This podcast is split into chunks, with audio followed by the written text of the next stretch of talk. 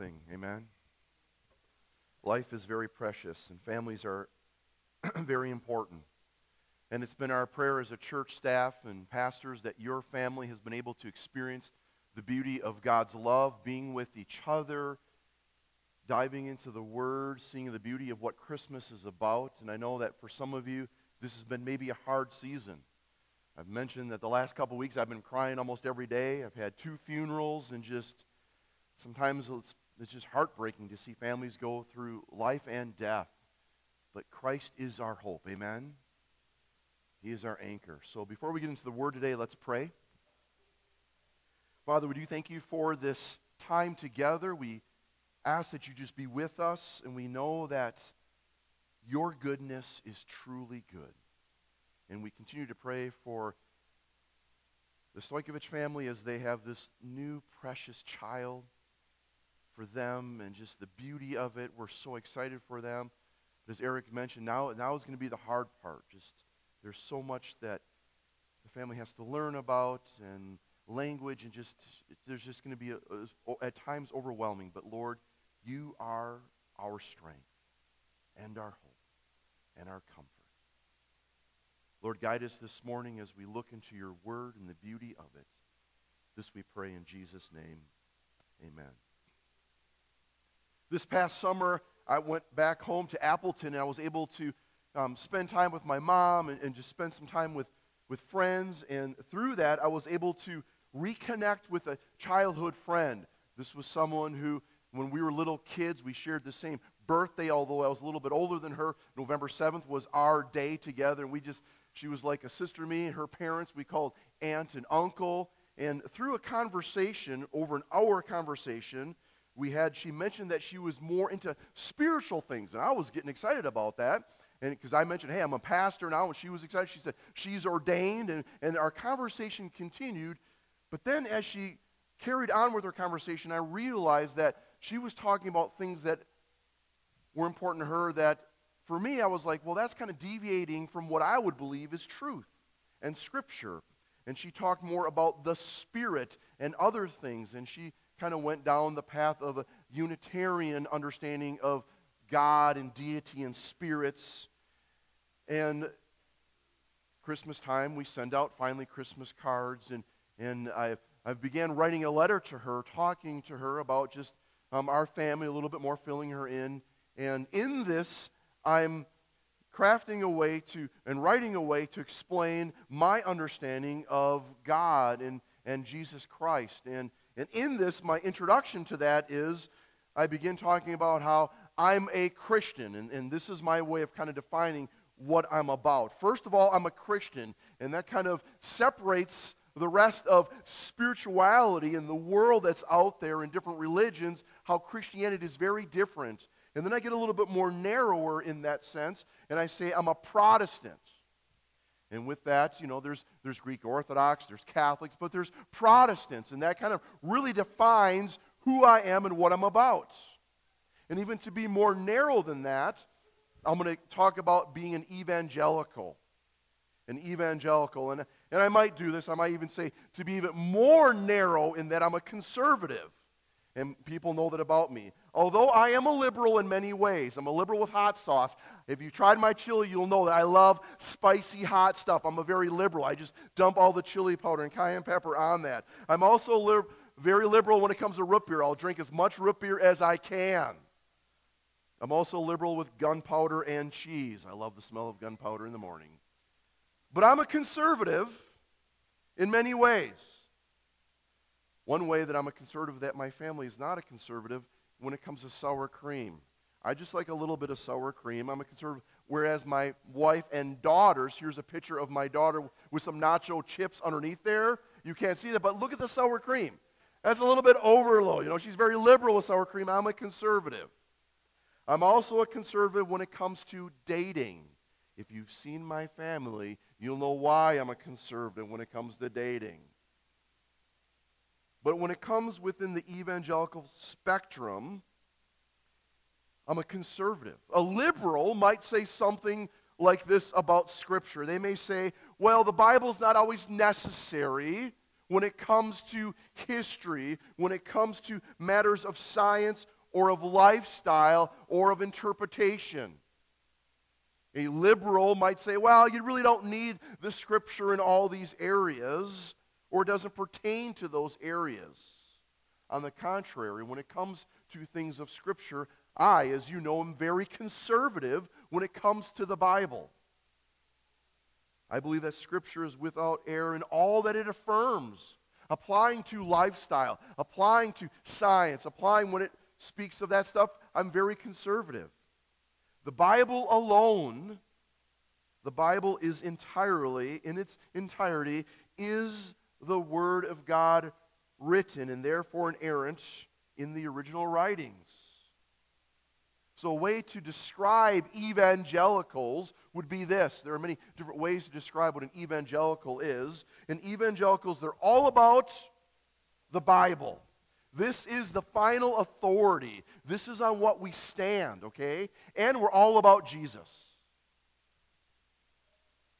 For instance, Ephesians chapter 1 verse 13, that little section I've asked you memorize, Ephesians chapter 1 3 through 14. It says this: "And you also were included in Christ when you heard the word of truth and the gospel of your salvation, which is Jesus Christ. We're all about the word of truth and Jesus Christ. So this morning, what I want to do is give you a message that might be very kind of a redundant thing that we do at Maranatha. I'm going to talk about the Word of God because the Word of God is what we're about. We're Christians, we're, we're Protestants and we're evangelicals. We're all about Jesus and we're all about the Word of God. And what I want to talk about this morning is developing a passion for the beauty of God's Word. What we believe and how we are to behave ultimately leads us to worshiping God. Let me say that again. What we believe and how we are to behave ultimately leads us to the worship of God. So, true thinking of Scripture, true theology, true study of the Word of God instructs our lives and compels our hearts to worship. Or to say this in a more concise way, true theology guides the mind and stirs the heart to worship. When you dig into this book, it stirs and it compels us to worship Him. And it should affect our lives. We want to put truth into action. Again, we're not just studying this Bible, reading this book, and just going, okay, that's good enough for me, and it doesn't affect the rest of our lives. It should affect the rest of our lives. It's been about four years ago, I wrote this a call to commitment for our church talking about we want to be people who don't just read the Word, we want to let it impact our lives in every sphere of influence that we have. I've got extra copies of this. If you haven't been here since we've had this presented to you, I encourage you grab a copy. It's at the welcome desk. In fact, let me read the last little paragraph here. Are we a people troubled about our economy and the job market while not obeying our boss with a sincere heart? or treating our employees justly and not working in unity with other churches and Christians and sharing our resources with those in need? Have we become weary in doing good? Instead, for us at Maranatha, here's my call of commitment to you. We will continue to give to the needy in our congregation and be Jesus to the poor around us in Barron County. We will not merely seek to please people, but to serve them as we obey and love Christ. We will not allow denominational differences to hinder an expression of unity since we are one in Christ with other churches that follow Christ. Again, there are some churches that don't follow Christ. We will not turn a blind eye to the needy, but give generously as Christ gave us, not looking to our own interests, but also to the welfare of others. We have been bought with a price, therefore, we are not our own, and we will honor God with our bodies, with our lives and resources as we show the love of Jesus to others. Again, as we read this, it should change and shape our lives. And out of that, then we should care for those around us. Very important. We want to put truth into action. But one of the common struggles that we have, and I have, is staying in the Word of God. We have a struggle sometimes going, okay, life gets busy. I don't always read this book. And sometimes I feel like, okay, I bring it on Sunday. That's the only time we kind of dig into it. So, what I want to do this morning is I want to give you four words to help you stay in the Word of God this year. So we got New Year's coming up, and a lot of times we make these resolutions and we make these commitments, and I want to help you stay in the Word of God this year. So the first one is delight. Delight in the Word of God. So take your Bibles. If you have your Bible, we have a Bible in front of you. If you don't, if you didn't bring your Bible, turn to Psalm chapter 1. Take your Bibles and turn to Psalm chapter 1 this chapter here, out of the 150 chapters in this book of Psalms, there's 150 of them, this sets the tone for the rest of the writings and collections that we have in the book of Psalms. Psalm chapter 1, starting with verse 1. Blessed is the one who does not walk in step with the wicked, or stand in the way that sinners take, or sit in the company of mockers. Again, these are things that we should be instructing our children. We should be instructing our friends. Don't follow the way of the world. Don't follow the way that will lead to destruction. Look at verse 2. Blessed is one who does not do these things, but blessed is one whose delight is in the law of the Lord.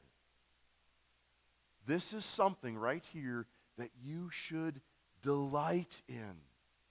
Why? Because the Bible contains the story of my hope, the story of my joy, the story of the peace that I have found with God and I can have with others. Delight in the Word of God.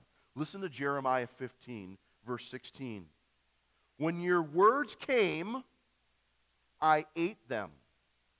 They were my joy and my heart's delight. So it's my prayer that this year you would find a greater delight in God's Word. The second word I want to give to you is the word meditate. Meditate on God's Word. Sticking here with verse 2 out of Psalm chapter 1. But whose delight is in the law of the Lord? And on his law he meditates both day and night. Not only are we just to delight in it, but we are to meditate day and night. Or out of Psalm 119, the longest chapter in Scripture, says this Psalm 119, verse 97 Oh, how I love your law. Here's that delight. The second part of the verse, I meditate on it all day long. What is this word meditation? Now, when we hear this word, sometimes we associate that with other concepts of meditation. For the world, for other religions, they use the word meditation a lot. And for them, meditation is the emptying of themselves to find a certain peace, to find a certain plateau, a really a pseudo peace. They meditate, they contort their bodies in different shapes and stuff, and they meditate. They kind of empty themselves, empty their minds to try to find some type of peace. That type of meditation has nothing to do with the biblical understanding of meditation. For the world, meditation is the emptying of themselves to find a pseudo peace. For Scripture, for Christianity, meditation is not the emptying, but the filling of yourselves with God's truth to understand and enjoy the beauty of true peace. Fill yourself with the Word of God. Meditate on it both day and night. And I encourage you, soak, saturate in the Word of God. My example is this. For instance, I brought my one of my favorite mugs here, my coffee mugs, because I'm a conservative, so that's on the mug here. In here is some of the darkest coffee you can make. I use this thing called a French press, blah, blah, blah. I get the darkest kind. I let it soak for almost like an hour. When I drink this stuff, it's really good. 10 minutes afterwards, if I spit on the ground, not in church, outside, kids, if my spit is still brown, that was good coffee. It wasn't the kind of coffee from the gas station where you drink it and you spit and it's still clear. That stuff stains my mouth. When you read the Word of God, when you meditate on it, it should soak and saturate your life so that way when you leave 10 minutes later, the effects of Scripture are still on you.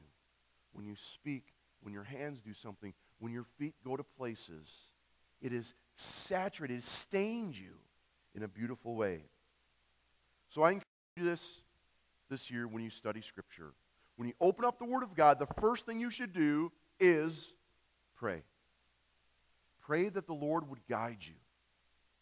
Pray that the Lord would point out things in your life that you need to change, that you need to surrender. The main reason that God gave us His Word is not for information.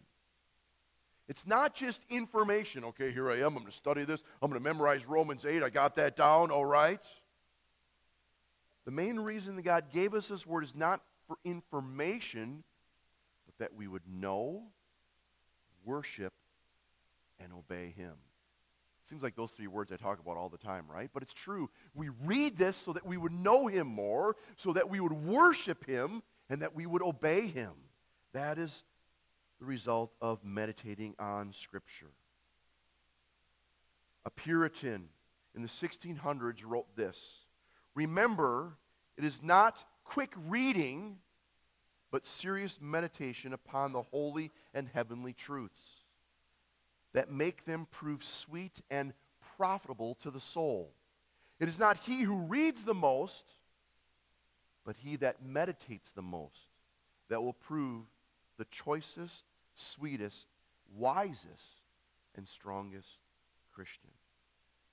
So I encourage you this year delight in the beauty of God's Word. Number two, meditate on His Word. And the third thing is this commit to the Word of God. So we got a couple examples and a couple helps for you this morning on this. I encourage you commit to reading the Word of God. Many years ago, I gave this sheet out to all of you. It was in the bulletin. Now we have just a bunch of them printed in the back. If you haven't got one of these, this is what I call my favorite chapters to read. Got an example of what this looks like. I have talked to some of my friends. Pastor Tony's on here. Pastor Luke's on here, Pastor Eric's on here, some of my family members, some great scholars. There's underground pastors are on here, different world leaders within the Christian movement that I've met and I've asked them, what are your favorite chapters? If you just had time just to sit and meditate and memorize, what are your favorite chapters? They've given, oh, this one for sure. Oh, this one. It's, it's great to have a variety of men and women giving their favorite chapters. So I encourage you, Get one of these sheets in your Bible. And if ever there's a day when you're like, oh, I just don't feel like reading the Word of God, what should I read? You try to open it up and you get to, to Numbers. You're like, oh, okay, here we go, Lord.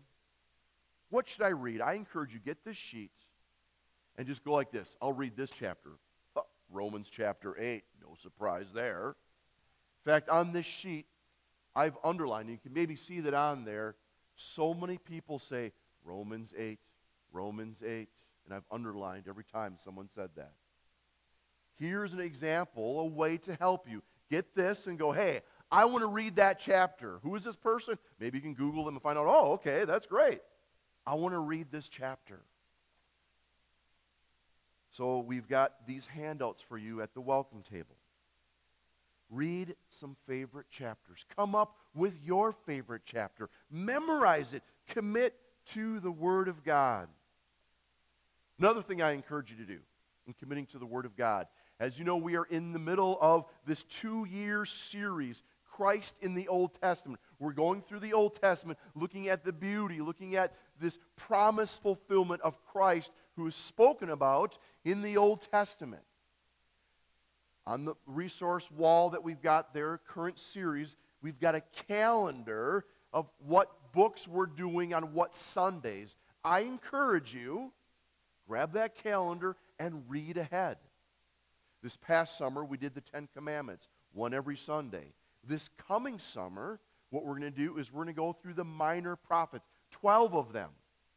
And I encourage you, read the minor prophets. Some of them, they're minor not because they're of less value than the major prophets. They're just shorter writings. Some of them are four chapters long. You can read a whole set, you know, a whole cha- book of the Bible, one of the minor prophets. Read the Old Testament. Set the goal of reading the Bible this year. If you go online, you can find many Bible reading programs. How you can find different programs, how you can read through the Bible. How many of you have ever read through the Bible in a year? I've done that before. Don't do it every year. I encourage you find an online reading Bible through the year in a year program. One thing that we have, if you take a look at your bulletin, we've given you this. To pull this out. If you can get this, we've handed this out. If you don't have one, we got a few more on the way out. Reading the New Testament Bible reading plan. Five by five by five. So here's something I encourage you to do. In fact, what I'm going to do is I'm going to do this myself this year. Instead of, sometimes it's kind of daunting. The whole Bible in one year, that's a lot of reading. So, what we're going to do, and I encourage you to do this, this year as a church, I encourage you, read through the New Testament in one year. You take a look, it's kind of mapped out for you. The reason I've chosen this one to do is we're going to be going through the Old Testament. And I myself am going to read through this thing. And I'll do my best at times through the different sermons that we have, the different Sundays. Hey, this year in our Bible program in the New Testament, pointing to what we're reading about in the Old Testament. So we're going to be heavy in the Old Testament. So I encourage you to read the New Testament. Many Christians take the beginning of the year to read through the Bible. And here is one way that you can do that. So here's what it is take five minutes a day. Some of you have smartphones. I encourage you try. There's my wife has some kind of thing where it kind of records how much time you're on social media, how much time you do texting, how much time, and then at the end of the week you'll be like, "Wow, I spent two hours on Facebook." Some of you like, "I spend that two hours a day." I don't know. This is a very simple way to begin. Some of you may not have hours to read the Word of God. This is just five minutes a day. Take a look at this. Five minutes a day. If you're not used to reading the Bible daily, start this easy to use five minutes a day. This reading plan will take you through the New Testament. And I encourage you, start with just five minutes a day. The next part, five days a week. Try it. Do Monday through Friday. Monday through Friday, before you go to school, before you go to work, or maybe at the end of the day. At the end of the day, before I go to bed, after I brush my teeth, there's my Bible, there's my reading program. Okay, I read my Bible five minutes a day, Monday through Friday. And then take Saturday and Sunday to reflect on what you just read. Five minutes a day, five days a week, and then take five different ways to go deeper. Take a look at this section here. Five different ways to go deeper. I encourage you, get a Bible just for studying. I use different Bibles for when I preach out of it. It doesn't have many study notes in it. I've got study Bibles, they're like this thick. I don't bring those up here. They're just the Word of God, no study notes. But I have some Bibles that I just use for studying. In fact, if you take a look at my office, I've got a stack of Bibles. One is for these are great sermons to preach someday. I've read through the Bible and highlight, ooh, I want to preach that someday. I want to preach that. There's 400 some highlights in it. It's great. Then I've got one where I study the words glory holy, and worship. Throughout the whole Bible, I've underlined and highlighted those words. I read through the whole Bible looking at each of those words. Now I'm going back and doing a study of that word in that context, how it's connected with glory, holy, and worship, how they're all together. Get a Bible and underline. In fact, I've got about 10 extra NIVs. If you want a hardcover Bible, swing by, I'll give you a Bible. Underline in your Bible. Use it, mark it up. Another thing to do to go deeper summarize. If you read a chapter, summarize. If you read a verse, summarize. What is this about? Then ask questions. I encourage you to do this if you haven't done this yet. In the front of your Bible, grab your Bible right now. In the front of your Bible, write this question. There's a pencil in front of you. Write this question What does this tell me about God? All right? Write in your Bible right now. It's okay. You can write in your Bible. When I was a little kid, we didn't touch our Bibles like that, but now I'm just writing them. Write in the front of your Bible, what does this tell me about God? Okay? Write it down. After every verse that you study, or every section, every paragraph, every chapter, every book, ask that question first. What does this tell me about God? Because our minds sometimes want to go, okay, oh, to me this means this. Really, the author has one meaning to the text. And the primary question we should be asking is what does this tell us about God? Many of the passages will say that God is holy, God is just, God is a redeemer, He's a Savior. So when you read a section of Scripture, the first question I encourage you to ask is what does this tell us about God? The next thing is understand the context. It's so important to understand context. Context is everything. So many people, in fact, this is how many cults begin. They pull just one verse, one little section out of context, and they run with it, and they don't realize the full understanding, the genre that it's been written in, and where it is in Scripture. Understand the context of Scripture. In fact, I have a friend in Washington when I was out there. He was like, we never have Christmas trees in our house. I'm like, why not? He goes, Well, in the Bible it says don't bring a tree into your house. So he took this little section, don't bring a tree into your house. I was like, Well, show me where that is. And he never showed me. But he said, It says don't bring a tree into your house. So that means you can't bring Christmas trees in the house. And I was like, Well, your house is built out of wood. Never mind, I won't go there. Context is everything. And the last thing, if you see on this here, is personalize it. What must I do? So in your Bibles, you wrote down this question What does it tell me about God? The second question I encourage you to write in your Bible is this What must I do because of this passage?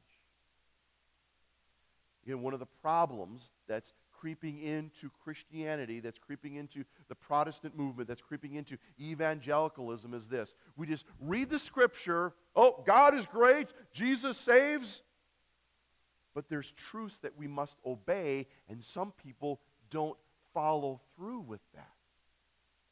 Again, the Bible is not just for information, it's that we would know, worship, and obey Him. What must I do. The last thing delight, meditate, commit. The last word I want you to think about as we get into Scripture this year is this submit to the Word of God. Submit to it. Which naturally comes from this what must I do? Submit to it.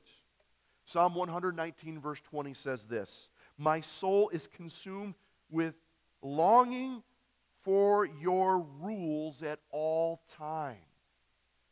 When I was a little kid, my mom and dad made up a bunch of rules. Some of them I did not like, and some of them I did not obey. And I got in trouble because of that. God just doesn't make up rules to have you suffer. God has these laws, has these rules to provide, protect, point you to Jesus. God has these laws to provide good things for you, to protect you from harmful things, and to point you to Jesus. Long for his law, be a student of God's word. Know it and apply it. In fact, take your Bibles and turn to 2 Timothy. Take your Bibles and turn to 2 Timothy chapter 3. 2 Timothy chapter 3 verse 16 is one of the great evangelical verses. We evangelicals often point to this passage here. It's one of these hallmarks of Protestant faith. 2 Timothy chapter 3. In fact, let me back up to verse 15. I'm going to read 15, 16, and 17. And how from infancy you have known the Holy Scriptures. Again, that's what we do at Maranatha. We, from birth, we long for our children to grow and know the beauty of God's Word. In Awana, in Sunday school, it's not just about memorizing a verse and get a star by your name, memorizing a verse, you can get to the next book level so that you would know. Listen to this.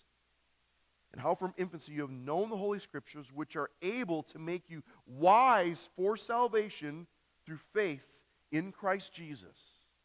We want you to be in this so that you would know the beauty of Christ. Here's verse 16 All Scripture is God breathed. All Scripture and is useful for teaching, rebuking, correcting, and training in righteousness. Look at verse 17.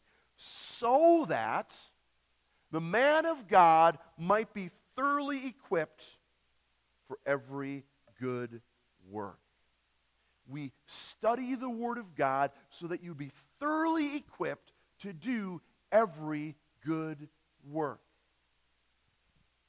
Those of you who have been in the military, understand that concept. In the beginning, you go through this training, you go through all this stuff. So much training so that you'll be thoroughly equipped for the missions you are sent on.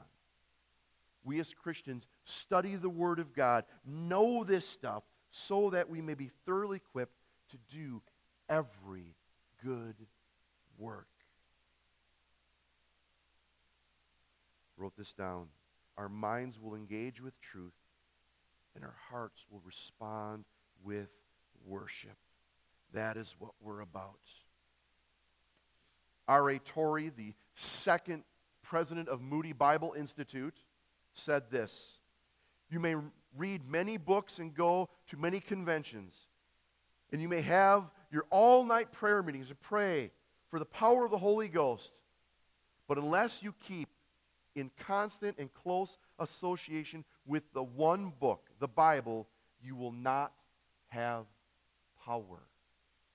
And if you have power, you will not maintain it except by the daily, earnest, intense study of that book. Here's the great line 99 Christians in every 100 are merely playing at Bible study. And therefore, 99 Christians in every 100 are mere weaklings when they might be giants, both in their Christian life and in their service. You want to have an impact in your family, keep your fingers in the Word. Study deeply. If you want to have an impact in your work environment, wherever you work, God's placed you there. Keep your fingers in the Word. Know this book. If you want an impact in this community, keep your fingers in the Word. I love how Colossians 3:16 says this, "Let the word of Christ dwell in you richly." What sets us apart from other churches, other ways of looking at spiritual things, we're freaks about the Word of God. We're freaks about the beauty of what Christ has done. We're crazy about it. And I encourage you this year, study God's Word. Use this. Christians throughout history and all over the world have been word people. In every stage of experience that you have, I encourage you, if five minutes a day seems too much, just start with five. If you're beyond five, then go online and do the Bible in a year. Memorize chapters, or maybe just memorize a verse a month. Let it soak in you. Let it stain you. So when you go out, you'll be able to give a witness for the beauty of God's grace. So in closing, I say this. This year, I say this often. Keep your eyes on Christ, the author and finisher of our faith, and keep your fingers in the Word. Let's pray. Father God, I thank you for your great mercy and your goodness to us. And Lord, I thank you for the long tradition that we have as Christians, that we have as Protestants, that we have as evangelicals, that we love your word. But our love for the word isn't just ending there. Our love for the word is because the word points us to knowing you more, allows us to worship you in greater depth, and challenges us to obey the words written in this great book. Lord, I pray that our Bibles fall apart this year physically because we use them so much that we got to get another one. Help us study, know, commit to, meditate, and delight in the beauty of your word. And this we pray in Jesus' name, amen. Would you stand as we close?